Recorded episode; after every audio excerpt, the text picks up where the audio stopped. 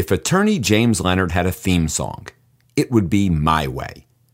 Jim is counsel, advisor, and friend to best selling author and reality television star Teresa Giudice of Real Housewives of New Jersey. Jim also counts rap artist Lil Kim and many politicians and power brokers as members of his client roster. Jim has taken the road less traveled and blazed his own trail in the practice of law. Six months after finishing law school, Jim Leonard hung out a shingle and opened his own practice without a single client or much of an idea what he would do to get them. But what Jim Leonard did have plenty of was moxie, creativity, and vision. In this episode, Jim shares the personal history, character assets, and practices that allowed him to become a sought after advisor to international celebrities and elected officials. Along the way, Jim founded, created, and developed Boardwalk Journal magazine, which boasted Donald Trump and Mike Tyson amongst those who graced its cover. Enjoy this episode of Iron Advocate as we continue to explore how lawyers can kill it in the practice of law without it killing us. You're listening to Iron Advocate, the podcast dedicated to you, the trial attorney, sage, visionary, warrior. Unfiltered, no holds barred, Iron Advocate. Join Bob Levant, Jeff Riebel, and today's top legal minds on a journey to discover how to kill it in the law without it killing you. Because being the best advocate for others begins with being the best advocate for yourself. So, Jim Leonard, how did you come to be what I'm going to call uh, general counsel to uh, Teresa Giudice? So uh, that is a very good and apt description of what my uh, role is with her. Um, very quick background of how I got into that uh, orbit is this: uh, my wife Rebecca's cousin um, was a character on the Jersey Shore television show uh, Sammy Sweetheart. That's my wife's cousin. Um, so I represented Sammy uh, when that show started. Um, and as a result, uh, there were some folks in my neck of the woods in Atlantic City that knew that I uh, was representing somebody that was on television. I went to a function uh, a number of years later, actually for the governor, for Governor Christie at the time. Uh, and I was introduced to a woman who uh, said, Oh, I have a friend that might need your services she's going to be on a reality TV show called The Real Housewives of New Jersey. This was not Teresa Giudice. This was her sister-in-law, Melissa Gorga, who is still my client, who joined the show. So I got involved representing Melissa. So I had been involved with the Jersey Housewives orbit uh, since about 2009. Fast forward to 2014, one of my criminal clients um, that I had represented found himself uh, in the orbit of uh, Teresa's husband, Joe, uh, and set up a meeting for me to meet uh, Joe and Teresa. This was after their uh, criminal problems and after everything that had happened in an effort to see what I could do to help them. Um, and the rest is history. I've been there ever since. So that is how I got into the reality TV world uh, but more specifically, how I got into the Giudice world. So, Jim, we're going to talk about your really unique history. But when that opportunity comes across your orbit, as you say, what did you draw upon to have the vision to say, hey, you know, maybe I can help these folks and and at the same time develop my own presence and personality in, in the way that you have through that world?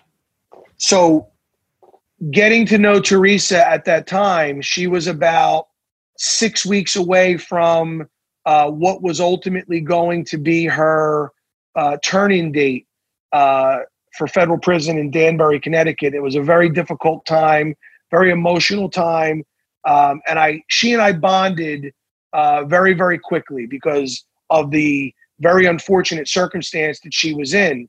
Now, this was in 2014, going into 15. I had represented and been a part of Little Kim, uh, the rapper, uh, who was in federal prison uh, back in 2005, 2006. So I had represented, I'd, I'd had some contact with noteworthy people that were incarcerated. Um, and because I was also already working on, you know, that show, I was familiar with, you know, the contracts and with Bravo. Uh, and I was a criminal lawyer. So I had, I had the skill set for a lot of the needs that she had.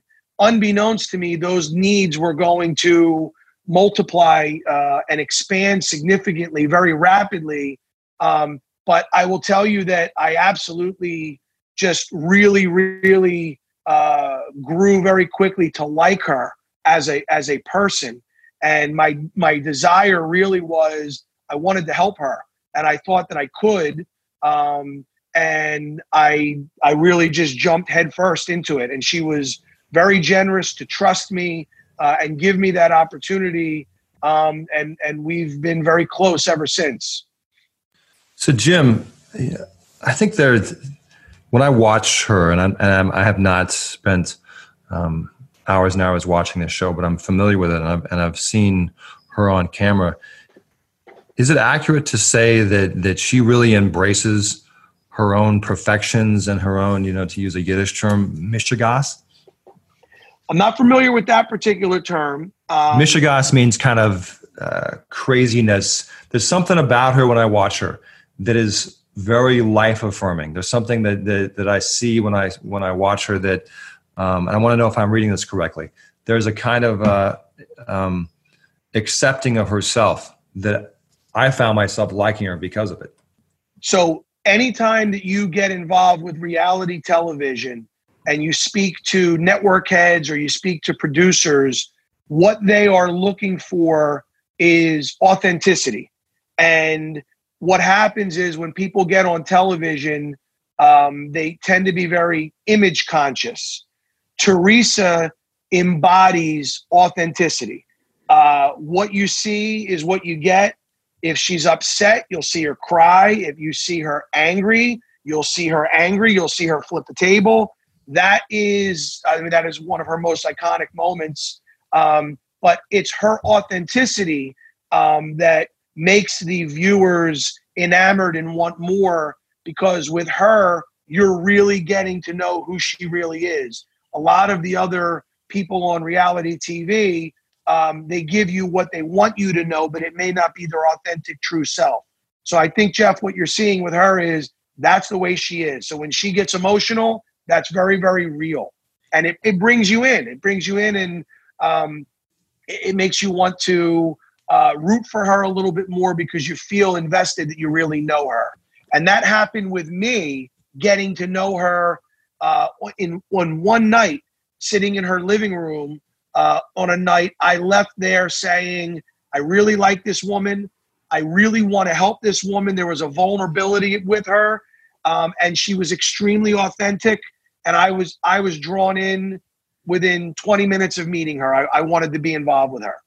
So, Jim, you know, use the word vulnerability. We talk about it all the time. That that if lawyers embrace their vulnerability, it, it, it's where really their greatness can come from. What I mean, you're a, a guy that that in a good way. I'm going to use the word trades on his authenticity. I mean, you are a South Jersey guy through and through. Um, you utilize that in the courtroom, outside the courtroom, in in the public arena. What have you learned from her? that you apply in the practice and and what do you think she might be picking up from you because there's a there's like a simpatico there she and i have a very very uh, close relationship um, it's it's definitely not the typical attorney client relationship we've developed a friendship she has a, a very unique friendship with my wife rebecca um, i have relationships with her children i mean I'm very invested in her family and her well being. Um, I think what I have learned from her is um, perhaps in all candor to be more authentic to myself. Um, she really does not care uh, what people necessarily think. She is what she is. She's true to herself. She knows what she is. She knows what she's not. And she's really not going to change or adapt because somebody wants her to. She will do that when she wants to. So I think from my perspective, um, I, I found it maybe somewhat refreshing and liberating uh, when you can just say, hey, this is what I am. This is who I am. If you like it, great. If you don't, uh, I'm sorry about that, but it is what it is. And I think what she's learned from me, I would hope that what she's learned from me uh, is different ways to approach problem solving, different ways to approach people and situations in a more analytical way. And I will tell you, uh, I know for certain that she has because um, we discuss problems and people and situations now in a much different way than we may have four or five years ago. So I definitely think I've gotten a lot from her. Um, she's gotten a lot from me.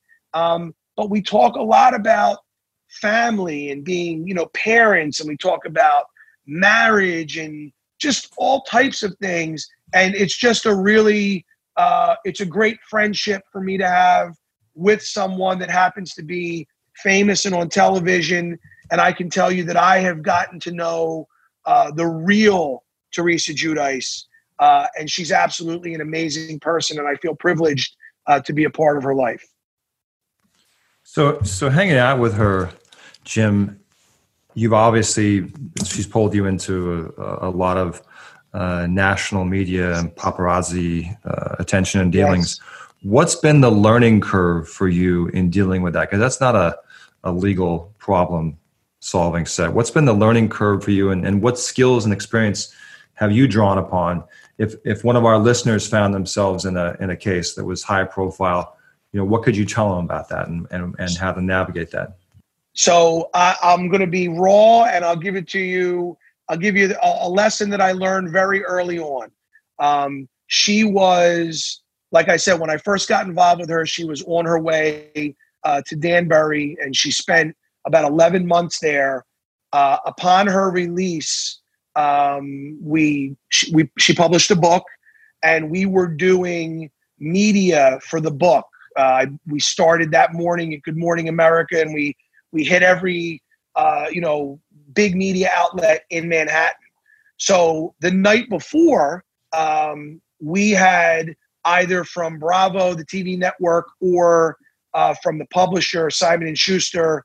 Um, they reserved a number of rooms, hotel rooms, um, and because I was in essence the point person, you know, all of the rooms uh, were under my name. They put them in my name because I was going to be the first person checking in. It was for myself. I had my own room. Teresa had her own room, and there was, you know, hair and makeup and the glam squad so I think we probably had a block of three rooms. So we wake up the next morning. Um, we all meet downstairs. We have a car to take us from the hotel to Good Morning America. And there we are in the uh, walking from the hotel to the car. Here's the paparazzi pictures, TMZ, video, the whole nine yards. So no sooner uh, am I in, you know, GMA, my wife and others are sending me photos you know, this is great. Look how cool this is. They got your picture, blah, blah, blah. So, a couple hours later, uh, one of the bloggers realized what hotel we were staying at. Um, it's 6:30 in the morning, and they had done their homework that only rooms were registered to James Leonard. There was no rooms registered to Teresa Giudice. So they assumed that James Leonard and Teresa Giudice were sharing a room together and that they had uncovered this nefarious affair, right? and obviously that wasn't the case. Uh, but my wife said to me, she said, you know, this is a different world, um, and that some of these people are always looking for the scoop. So next time, either make sure she has a room in her name or you stay in a hotel down the street and and I learned from that. In that world, people may try to distort the true nature of your relationship. So moving forward, I, I, I would call that a rookie mistake. I never I never repeated that mistake. So, but Jim, you know, you, you raise a fascinating point. We're going to talk about the fact that you, you know, graduated law school and essentially just just went out and started practicing on your own. Um, where when you when you represent people that are as famous as Teresa is, and you've been involved in in with politicians and and you know mob figures, um, your life starts to morph into their life. That just happens, and that's what you just described. So, what do you draw upon over the you know the last five to six years that you've been you know as I call it general counsel to Teresa Giudice to emotionally manage and uh, try to maintain some some semblance of balance in your life? So, so you know, her life is very um, intense, and it's a twenty four seven life for her. You know, she will go to the supermarket, and people will take her picture. Um, she will, you know, go out and meet friends um, and if one of them is a, a guy and she greets them with a kiss on the cheek, uh, somebody will take a picture and say this is her new boyfriend when when it's not. Um, so what I've learned in with her life is she has to always be aware of that, and I would say uh, that it's heightened my awareness um, in this respect. You know, I appear on that show uh, infrequently. I'm not on the show all the time, but I'm I'm there, you know, here and there. And every summer, my family uh, we go to Maine every summer, and you know that's where you you don't really do your hair and shave, and you you kind of rough it for a week and do what you need to do. And we're in the middle of nowhere when we go there in Maine. It's not like it's a very heavily populated area. Um, but a few summers ago, I walked into a bank, a TD Bank in Maine, um, with a with sunglasses, a baseball hat, not shaven, and I actually had to do some business for Teresa. It was a, a wire that I had to do for her, and I went in and told them I needed to do a domestic wire, and they put me in a, a room with the the manager, and I went to give her my ID, and she said, "I don't need your ID. I know who you are," and I said that's impossible. You know, I'm from, and she said, You're from New Jersey. And I said, Oh, okay. So people would recognize me. And by the way, I, I want to be very clear about this. My role, my visibility is not significant. But it also then said to me, now you need to be aware because you are you've put yourself or you've found yourself with that spotlight. So you need to act accordingly. So I am now more aware that if I go to a supermarket or if I go somewhere, someone might recognize me without coming up and speaking to me. But if I'm acting uh, ways that I shouldn't act, or I am belligerent, or if I do something, people may know who I am, even if it's not where I live or where I work. So it, it's created an awareness for me, which I think is good, particularly in the world that we live in uh, currently, where I think we all need to be more uh, self-aware of you know what we're doing and where we're doing it, etc. So I would say that one of the things that I got from her is she's on 24/7. She knows what's going on. She's alert. She'll call me and say, "There's this car that's been following me for the last couple days. Um, this is what it looks like. Can you call some of the paparazzi people and see if it's one of their people?" you know, because there's only a couple real major outlets. Um, and we've been successful sometimes. Like uh, she, I remember she was down in Virginia with her daughter uh, at a soccer tournament, and she's like, "I'm getting followed. I, I know I'm being followed. Um, this is what the car looks like. You know, can you make some calls?" And I got somebody, uh, and they were like, "Yeah, it's one of our guys." I was like, "She's at a soccer tournament for her daughter. You want to get a picture of her sitting on the sidelines?" or can you just like leave her be? And they they backed off. And she called me later. She's like, I haven't seen the car for the rest of the trip. So, but she's like a. I would describe her as being like if you watch The Sopranos, and Tony's like riding shotgun, and he's watching in his rearview mirror, and he's telling the driver, you know, three cars back, That's Teresa. She could be anywhere, and she has like this spidey sense where she'll say, This person, that person. She knows the looks when she goes into a restaurant. Um, that person's knows who I am. That person's fumbling with their phone. You know, that person's going to take pictures and try to sell them.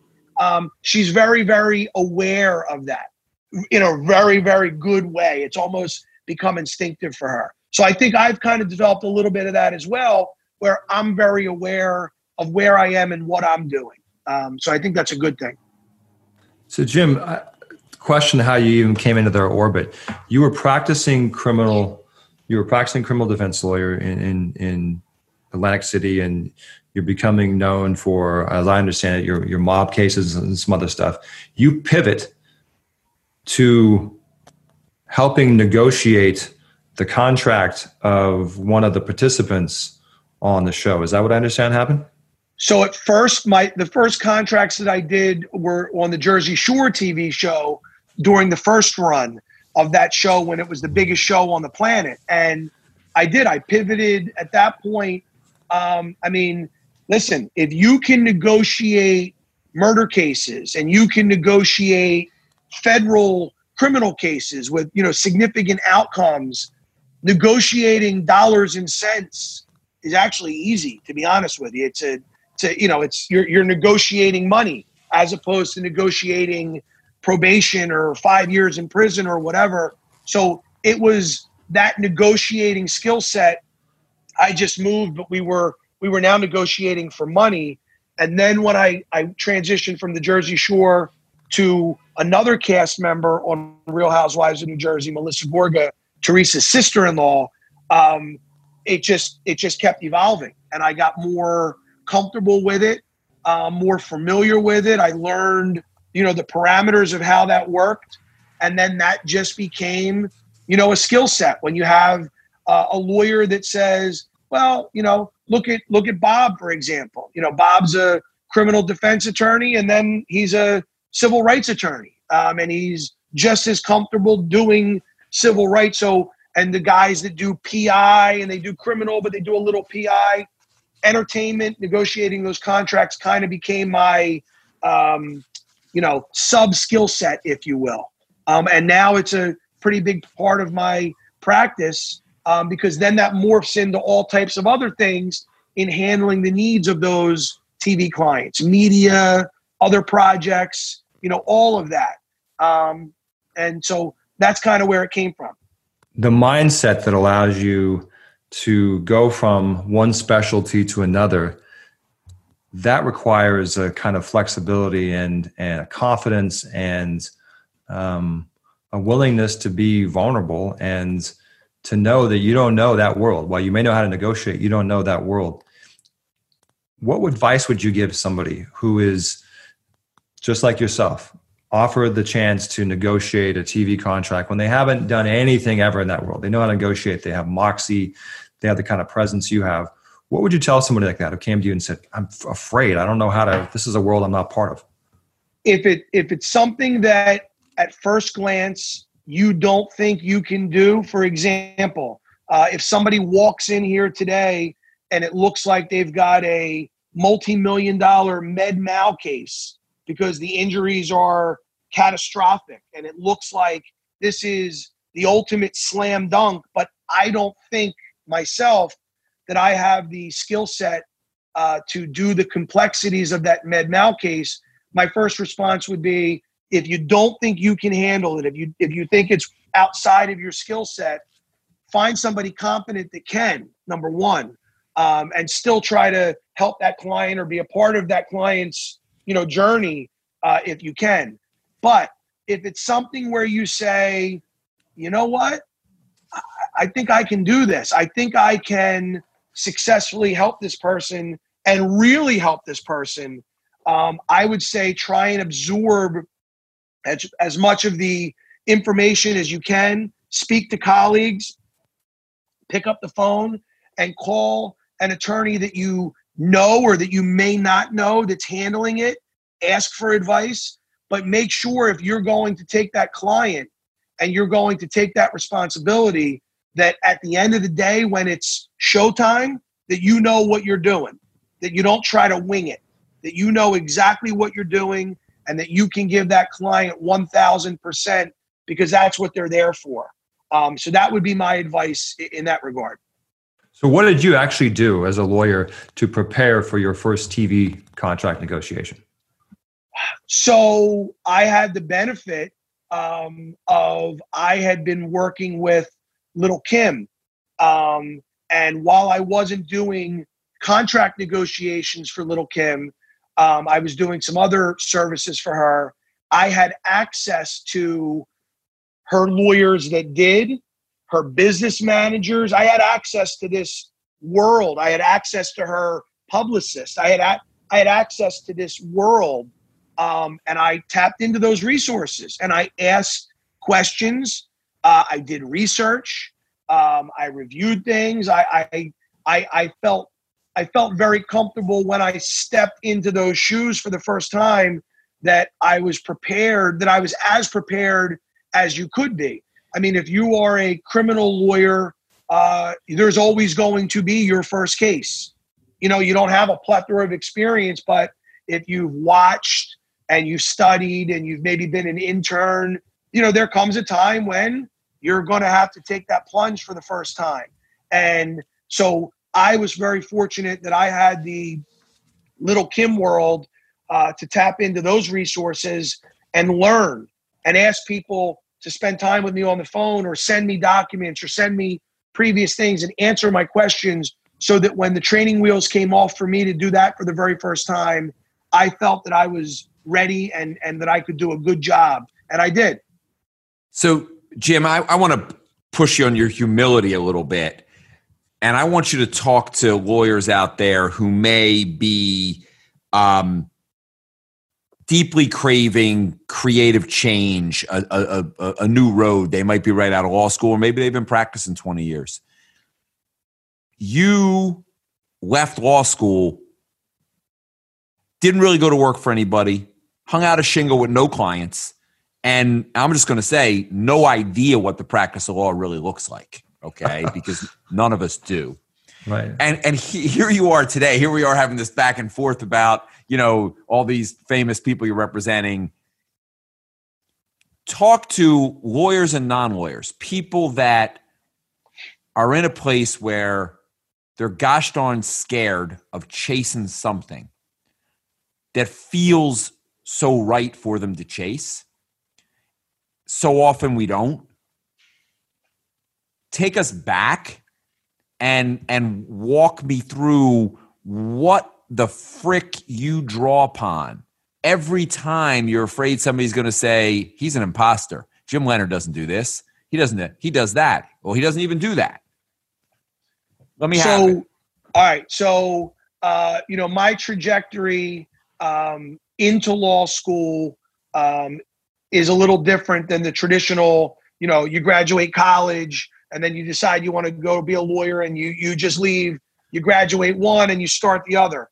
I had a um, relationship with the Atlantic City casino industry that dated back to my senior year in high school. I was a senior in high school and I had a job in the casino um, where I would, you know, get done school and go to the casino and work there at the age of 17, 18 years old. I, I guess I was 17, turning 18.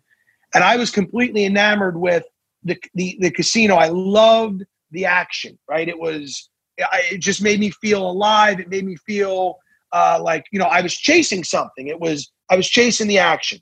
Um, and I, an adrenaline, to, an adrenaline junkie. Go ahead. I was, I was an adrenaline junkie and I went to college locally here in South Jersey. Didn't do very well there. Um, but I was simultaneously still working in the casinos.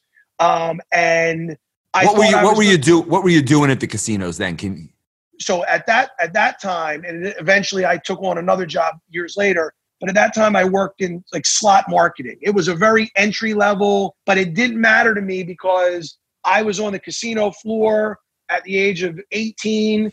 Uh, I just it was action, you know, the cocktail waitresses, the everything. I just I loved it. Uh, it was it was like sensory overload for me Uh, but eventually, I was still a you know a young man living at home, uh, and my parents were not loving it. You know, they weren't loving the fact that I was going down that path. So I ended up going to college. Um, I went to college in, in Dover, Delaware, Wesley College, um, where ironically, when I went to college, they had the Dover Downs racetrack. Well, while I was there, um, Dover Downs became a casino. So I had previously worked at Caesars in Atlantic City, and Caesars took over the Dover Downs. So now I'm in college and I'm back in the casino. I'm working in the casino. I'm working at the Dover Downs because the people that I worked for before are now running it. So I'm all in the casinos and I'm now doing it in Delaware. It was I'd come home for the summers, I'd take on a new casino job. Long story short, I graduate college um, and I come back to the casino. Now I've got a different job. Now I'm in a suit and tie. Um, I'm wearing, you know, I'm I'm I'm living this life that I really was enamored by. The action had intensified. Uh, it was a lot of fun. It was, you know, I'm 23 years old. Was there was a lot going on, and Hey, Jim, can I interrupt you real quick? Yes. Real quick. And so the action you're speaking about, because I'm I'm thinking about this as, as lawyers and the the commonalities. The thing you talk about the the cocktail waitress is the action. When you say action, are you talking about the human interaction and about people influencing yes. each other, or just to clarify that? People, just people, building relationships, meeting different people. You know, the diversity of what the the situation of the hour may be. It was never the Monday and Tuesday were never the same. It was always something different, always something exciting. And eventually, when I graduated from college and I took the job, now I was a what we would call a casino service host, where I actually specifically dealt with high rollers. It was problem solving. It was solving their problems. Um, they needed credit from the casino, but they weren't getting it, and they were irate. They needed hotel rooms, they needed limousines, they needed all types of things. Certain times they needed things that they weren't supposed to have and they, they demanded it. And you had to figure out ways to solve their problems. Um, and so I, I kind of stepped into that where it was like, listen, I'm, I got used to dealing with problem solving um, and relationships. You got to know people that could help me get certain things and help me do certain things to keep the quote unquote client happy. And it eventually prepared me for when I had needy clients down the road of, you know, trying to solve their problems and then trying to calibrate their expectations that what they're asking for is unreasonable, that's never going to happen, and you shouldn't be asking for this, and here's why. And I really kind of developed, I really liked that world um, and then something happened. There was like a very pivotal moment for me. And it was like one of those like moments I'll never forget. Uh, I got a call from the front desk at the casino. Um, and it was a young woman and she, you know, she knew me by first name. And she said that somebody had, one of the players had dropped off a package at the front desk for me. And, you know, she only knew me by my first name, James. She said somebody dropped off a package for James and all right, I said, I'll come up and get it. And this is a true story. I go up to the front desk, and you know, the client, the customers, they would bring you cookies and cigars and neckties and whatever they thought you were into to, you know, thank you for what you were doing for them. So I went up there, uh, and it was a shopping bag, and in it was two shoe boxes. So I said, Oh, I'll walk this back to my office. If maybe somebody decided I needed a new pair of sneakers, or maybe nice dress shoes. And I went to my desk and I opened these shoe boxes and they were full of cash. I'm talking I tens of thousands of dollars, a lot of money. And I knew that was not for me. I didn't have any I didn't have any clients or customers there uh, that were that generous or that liked me that much.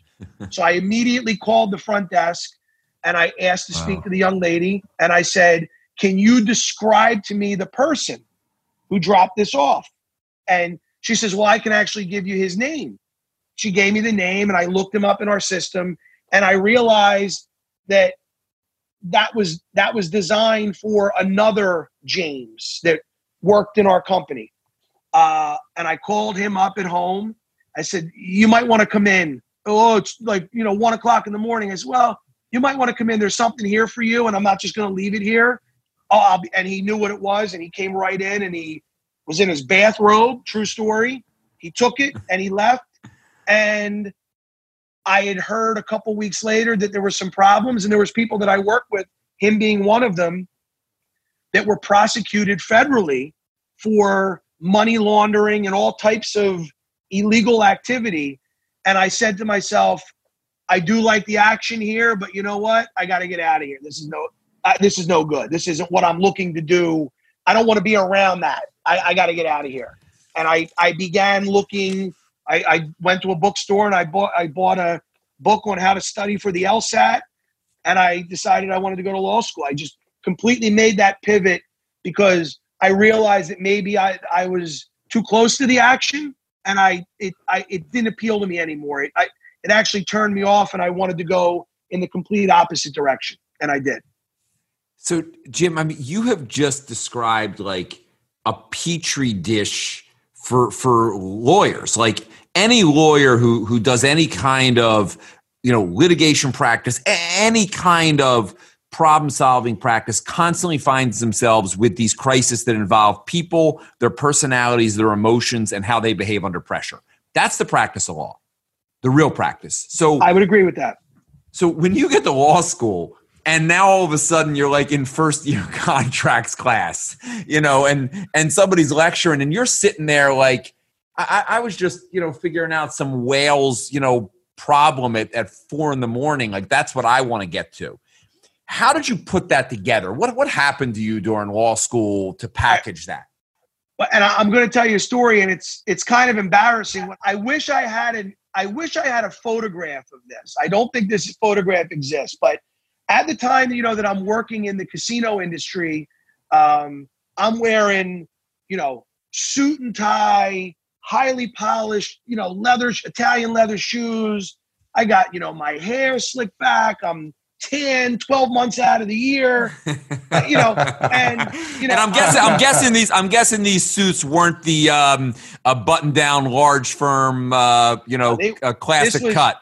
it was it was flash. It was flash. So now i leave the casino industry and i'm going to law school. I'm going to villanova. Um, i get a great apartment uh, in Bryn Mawr, right down the street from the, the campus and there is an orientation for you know one L's.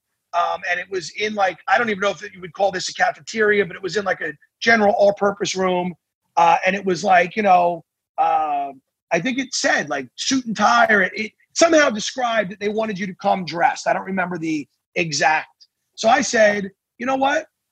Hey, what do they say? You never get a second chance to make a first impression. So look, I, I got yeah, I got my Look I got my I got my wardrobe here. So let's let's go. So I had one suit at that time that was custom made for me. It was a three piece suit with the matching uh, tie, hanky. I mean, it was if if Robert De Niro in Casino had seen this, they would have wanted him to wear that. You remember he was wearing like the the yellow suits and he looked oh, yeah. all that. Yeah. So, he looked great. This this was my Saturday night special. If I needed to if I needed to wow somebody in the casino, this suit, this did it. Is this was a where'd you get that suit? Right? So I figured I can't go wrong with this. I'm, this is what I'm going to wear. So, and now granted, I know not a single human being that's going to Villanova Law School I'm walking into a room.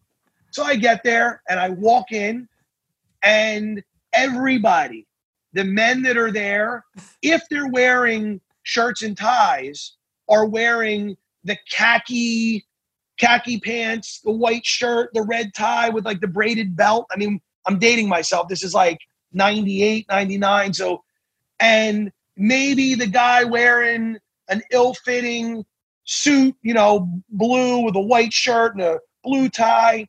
And here I am. And I I literally said to myself, you look like a jerk off, right? You're you are you are not in the casino. You're not in Caesars anymore, right? It's not. It's not two in the morning in the craps pit where this is what what you're supposed to look like. You're in. You're at Villanova University School of Law, which is very prestigious. You're around law professors. You're around your fellow 1Ls. And if you're making a first impression, it was, who is this guy? What is he doing? And so I, I deliberately try. I got out of there relatively quickly that night, if I remember. Um, oh. but I, I tried to eventually tone it down. But back to Bob's point, yes, I would be in my classes and my life experiences at that point were maybe different than my classmates. And my view of things was different from my classmates because of what those experiences were. And I don't think that made me a better student. Uh, quite honestly, I I wish maybe I didn't have those experiences at that time and that I could have just been a traditional thinking law student. They eventually uh, would serve me well in practice, but I, I think that it may have given me like a little bit of a edge or a chip that probably didn't serve me well in school. It certainly did post school. Um, but yes, uh, it, it certainly equipped me for you know when the problems as a lawyer. You know now you graduate and you're practicing. You know I I've been handling problems and unique individuals for a long time, so I I felt like I was ready for it and I was suited for it. First of all, that that's my cousin Vinny when he shows up in the uh, uh, tuxedo in another universe. It. No, listen, that's it right there. So picture picture Joe Pesci my cousin Vinny, and Robert De Niro, and somewhere in the middle, that's who showed up to the 1L orientation at Villanova. Um, that was me. That was me. Uh, so, so, Jim, it it it all. I mean, it has all morphed to, together for you. Uh, uh, the the you know the, the, legal education, the the real life um, education. Was there a moment in time you can identify that you said to yourself, so you left law school and essentially went out to figure this out on your own. Is yes. there a moment in time when you can identify, well, shit, if I put this and my my my fiber with this that that they've taught me at Villanova School of Law, I can be this that we're talking to today? Um, I don't know if there was a conscious thought of uh, having those two worlds intersect. I think that subconsciously they just did, uh, probably by accident. Um, but I think that for me, uh, if there was a moment, and there was, uh, because when I when I graduated uh, law school, uh, and I did work very briefly with a Camden County, New Jersey solo practitioner on. We had two death penalty cases in the state of New Jersey. So I graduated, and I was with him for just a few months but we were working on two capital cases. So it was like extremely high stakes, high stress, and I really loved being a part of that. But I was living at the time um, in Center City, Philadelphia, with my uh, soon-to-be wife. I don't even know if we were engaged at that point. Um, she worked at the DA's office in Philadelphia, and what had happened was um, I started working primarily in the Camden area Camden County area, doing my own thing. I opened a small office in Camden County. I was completely detached from Atlantic City and the casinos and all at that time. And somehow, this is where I would say the two worlds kind of met each other. Um, you know, the guy that was the Camden County criminal lawyer um, was the guy from Villanova picking up what I had learned from the DA's office, doing an internship, seeing other lawyers, and kind of all that. But one day I got a phone call from two girls that I worked with in the casinos that heard that, you know, I just disappeared out of the casinos. Not everybody knew what happened to me. And I got a phone call from two different girls that were together um, that said, Are you really a lawyer right now? And I said, Yes. And they said, what kind of law, you know, what are you doing? And I said, criminal defense. And they both, both of them had boyfriends that were, that had pending drug cases in Atlantic City. And I rushed down to Atlantic City, met them, got involved in two drug cases, but now I kind of reassumed that identity and that personality.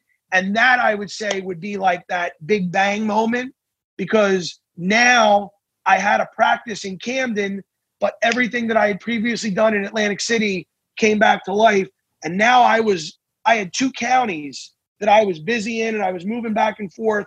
Um, and then I just kept going and then it just kept going. And this is about, you know, your own moxie, your own vision and what, what, what I consider to be a kind of entrepreneurial um, the energy you have around you.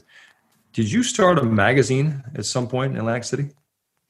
I did. Uh, so I I start my own practice in let's say 2002, um, and it's you know it's rough goings in the first year or two, um, and then it starts to pick up a little bit. Uh, 2004, uh, it's it's going pretty good. It's you know uh, as as Bob said earlier, uh, if I had doubts that you know, people are going to say, what's Jim Leonard doing? He shouldn't be doing this.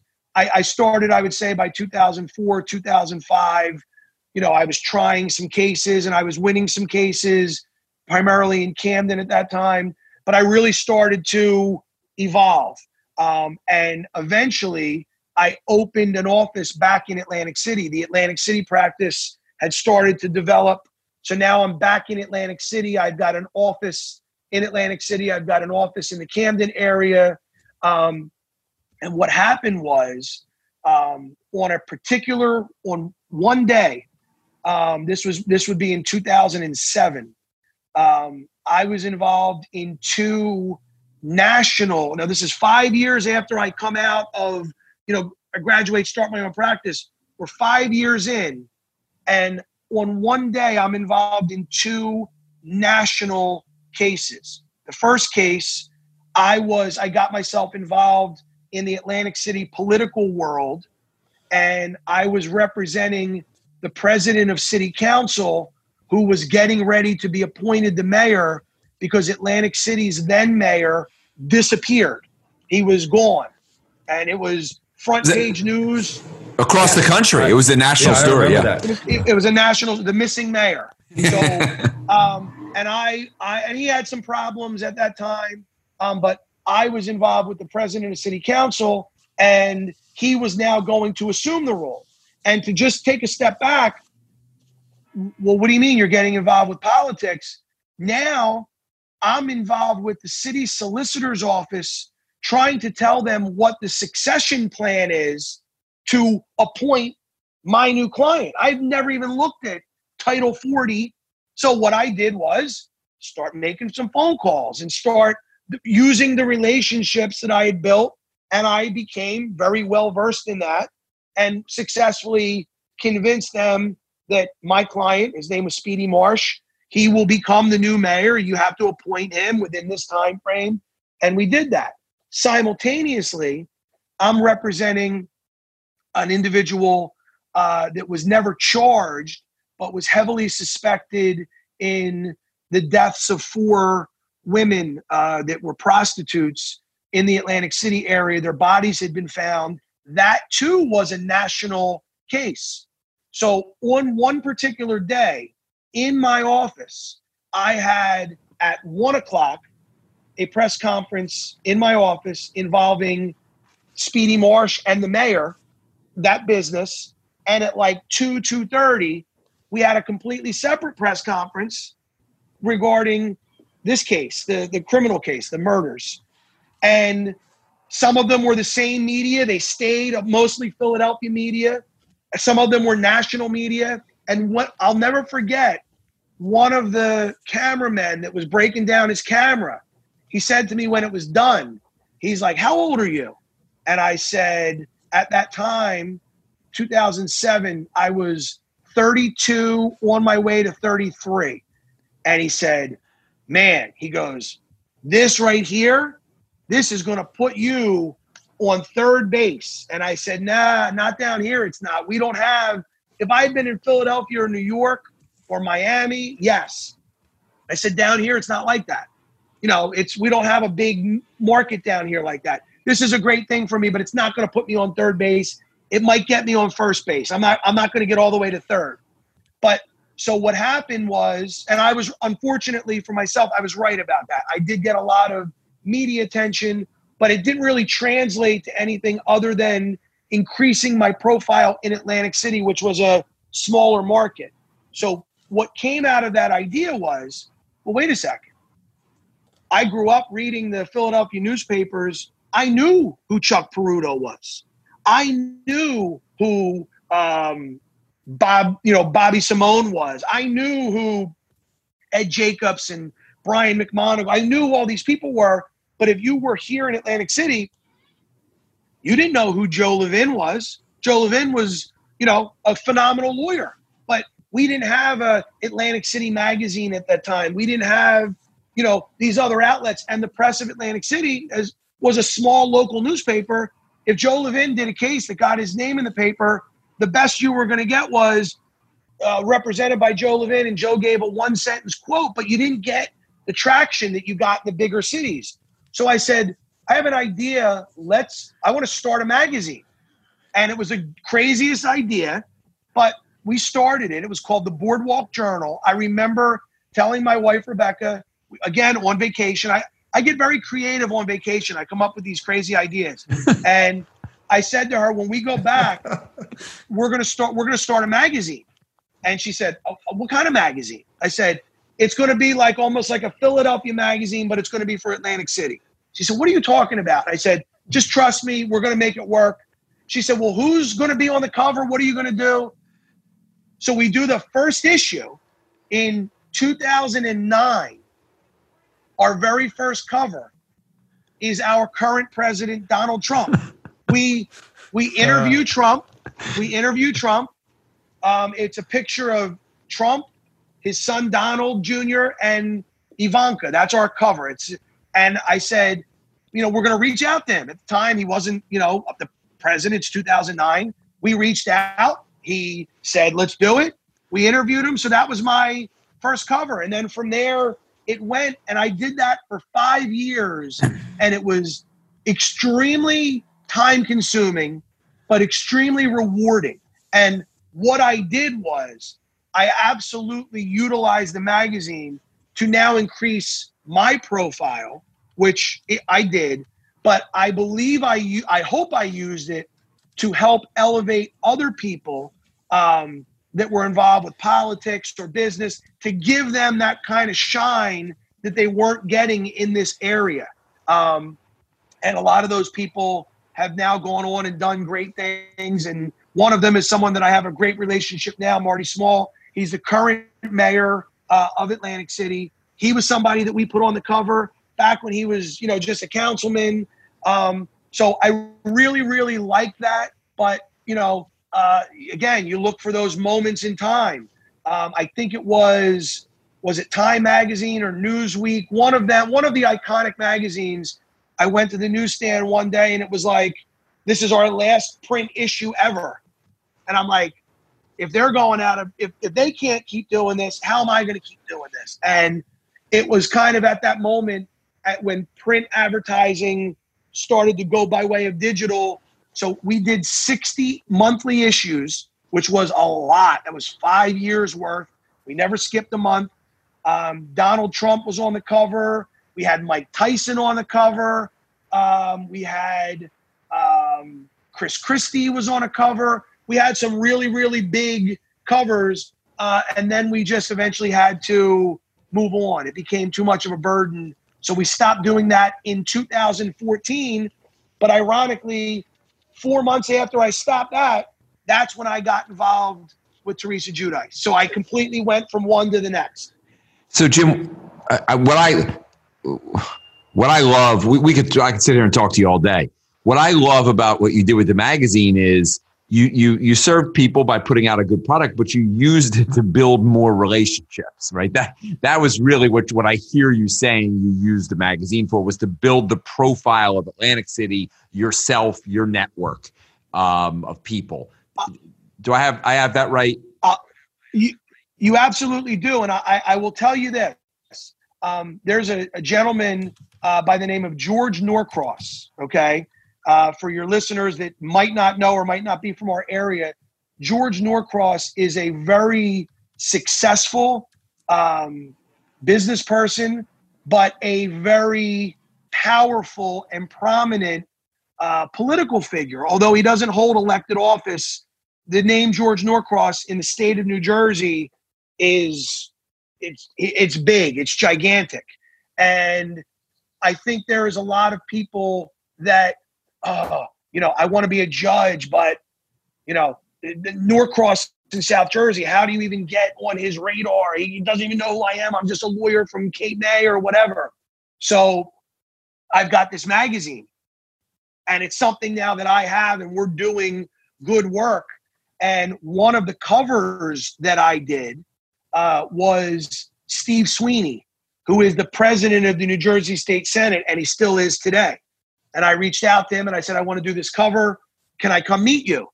So I went to go meet him. And I said, listen, to, this is to the Senate President, Steve Sweeney. Great guy, great, great guy. Um, and I'm really proud of that issue that we did. And I said, I need to speak to a few people for purposes of this story. I need you to hook me up with this one, this one, and I need to speak to Mr. Norcross. And he's like, oh, well, I'll try to do the first two. I said, you got to get me with, I got to get with Mr. Norcross. He's very important to your story, the way I'm going to write it. And a month later, I'm in a diner in Hamilton one on one with a guy that people will probably do one of two things with spend their entire career trying to get next to or try to run away from because he's chasing after them. But I found myself at the table with him, and it was a privilege to do that because I learned a lot from him. Because at that time, George Norcross, this successful business person, was buying and had bought into the Philadelphia Inquirer, Daily News, and Philly.com. He became a partner in that at that time. And we spent this breakfast talking about my transition into media, what he was doing, and how we could potentially work together. And we eventually worked together where I had a, I don't want to call it a column, but I had I had placement on Philly.com. I gave them placement in the Atlantic City magazine that we had. We were on the verge of putting all of it in every casino hotel room in Atlantic City. And now I'm down here and I've got a relationship with arguably, other than the governor, whoever that was at the time, which would have been Christie, I got a relationship with the biggest guy in the state. He's a guy that I can communicate with. So, relationship building for me is been the key to my success. Um, whatever success I, success I have, it's based on relationships and constantly moving them along. So, Jim, w- let me ask you to, to do this for us in in kind of wrap up. What are you doing today, personally? Um, practices, habits, if anything, to try to really unpack and analyze how you've done all this, what your special sauce is, and and how to utilize it in a deliberate manner for yourself moving forward? The, the the best the best way I can describe that is I have probably spent a large part of the last 20 years of my life saying, I wish I had more time to do this. I wish I had more time to do this. And unfortunately, with the demands, as you all know, of running a practice or being a practicing attorney, um, you just don't have the time to do a lot of things. So a blessing in one respect, a huge curse in another. When when COVID happens, I looked at that immediately and said, "This is my opportunity. This is my opportunity to kind of rewire everything and reprogram everything and shift that focus."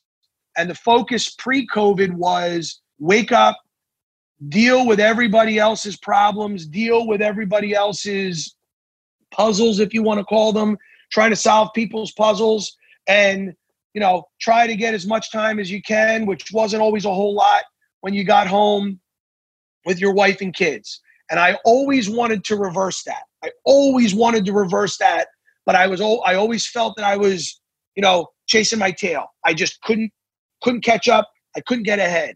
And now when this COVID happens, which is I, I don't want to look at it and say that it was a great thing because it's a horrible, horrible thing. But it gave me a moment to pause with all of that and pivot. So what I'm doing now is I'm working on my own puzzle. I, I have way more time with my wife and my children. They are my world. They are my absolute universe. I, I rise and everything I do is for them. Um, and I'm working now on some personal stuff where, you know, I'll, I'll spend an hour, an hour and a half, and I will go for a walk and I won't listen to music. I won't listen to a podcast. I will, using your words, Bob, unpack things, things that are happening now, things that happened 20 years ago. And it's bringing me clarity so that when this is all behind us, and God willing, that soon, um, I want to be a 2.0 version of myself, a better version of myself as a person, as a husband, as a father, as a lawyer. And I want to incorporate, let's say, a more self aware version of myself that I will now be able to um, address my clients' issues, but I will be addressing my own and other things that may be on my mind and being a better friend to people that may have issues uh, that I can help with. And just, I think, being more in balance. And I, I think balance is what I was looking for for a number of years, and it eluded me. So, yes, you can make money, and yes, you can represent all these great people, but you didn't have balance. You always felt you were a step away or you were a step behind. And I think what's happened during this pandemic for me is it kind of slowed the race down a little bit to allow me to kind of catch up and hopefully keep that healthy pace moving forward um, and find that balance as a you know as a man because uh, if you're if you don't have it you're not going to be the best lawyer so you're not going to service your clients the best you're not going to be the best father the best husband the best all of that um, and you know you know and Bob, you and I talked about this last week, but lawyers, uh, much like, let's say, an athlete, a prize fighter, you know, prize fighters, they have shelf lives. You know, Mike Tyson could be the greatest at 18, 19, and by 28 years old, it that's over. Lawyers, we can do this into our 70s and beyond. I mean, how old is uh, Dick Sprague? You know, is he still, you know, probably right. close to 100 years old, right? and still one of the probably the most prominent, well respected attorney. And he's closer to 100 than he is 90, I would guess. Right? That's just a, that's a guess. But and by the way, I hope I'm not doing this into my 90s. I, I, I pray that I'm not doing this into my 90s, which will be 50 years from now. But um, I think what happens is we know, hey, you know what? I'm not as sharp as I was in 2015. I got to retool. I got to I got to get back in there and work on my skills and update them and I want to get better and be better.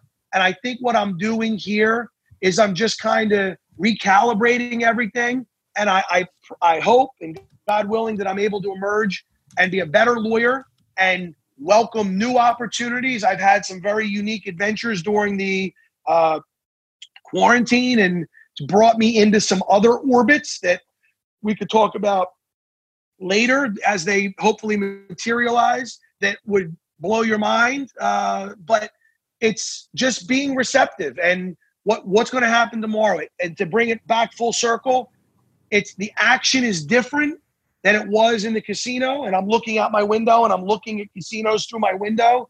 They're two blocks away from where I'm sitting right now.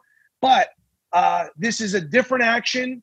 Um, I like it but I've got I leave, I get to go home, and then the action stops. Then the action is taking kids to practice, having dinner, talking with my wife, drinking coffee, and relaxing. And I'm finding that balance which was always so elusive to me. And I love I love it as much as I love the action. So it's great. It's like a 50-50 right now. And I, I pray that I can keep that balance because I feel like I have it right now. It's an ongoing practice. And, yes. and Jim, this has been an incredible conversation. We could we could go all day. I really appreciate you being on with us. I, I thank both of you, and I, I want to say this: I think what you're doing is a tremendous service to lawyers um, to not only listen to other lawyers, but you know to have them talk about it. It's, it's very therapeutic, um, and I've been listening to the podcast. I really enjoyed uh, the Brian McMonagle podcast because I know Brian very well. I have tremendous respect for him. But I think what you're doing is so necessary for lawyers to have a dialogue amongst ourselves, and you're creating uh, an extremely valuable database for lawyers to go back and listen to other lawyers. So I commend both of you, particularly during these crazy times. You've done something very creative and I think very necessary, and I applaud you both for it. Thank you. Thanks, Jim. Thank you for joining us. We hope you've enjoyed this episode of Iron Advocate and that you take what you've learned and integrate it into your own personal practice. As always, we leave you with a minute of mindfulness. Breathe in, breathe out, and we'll see you next time.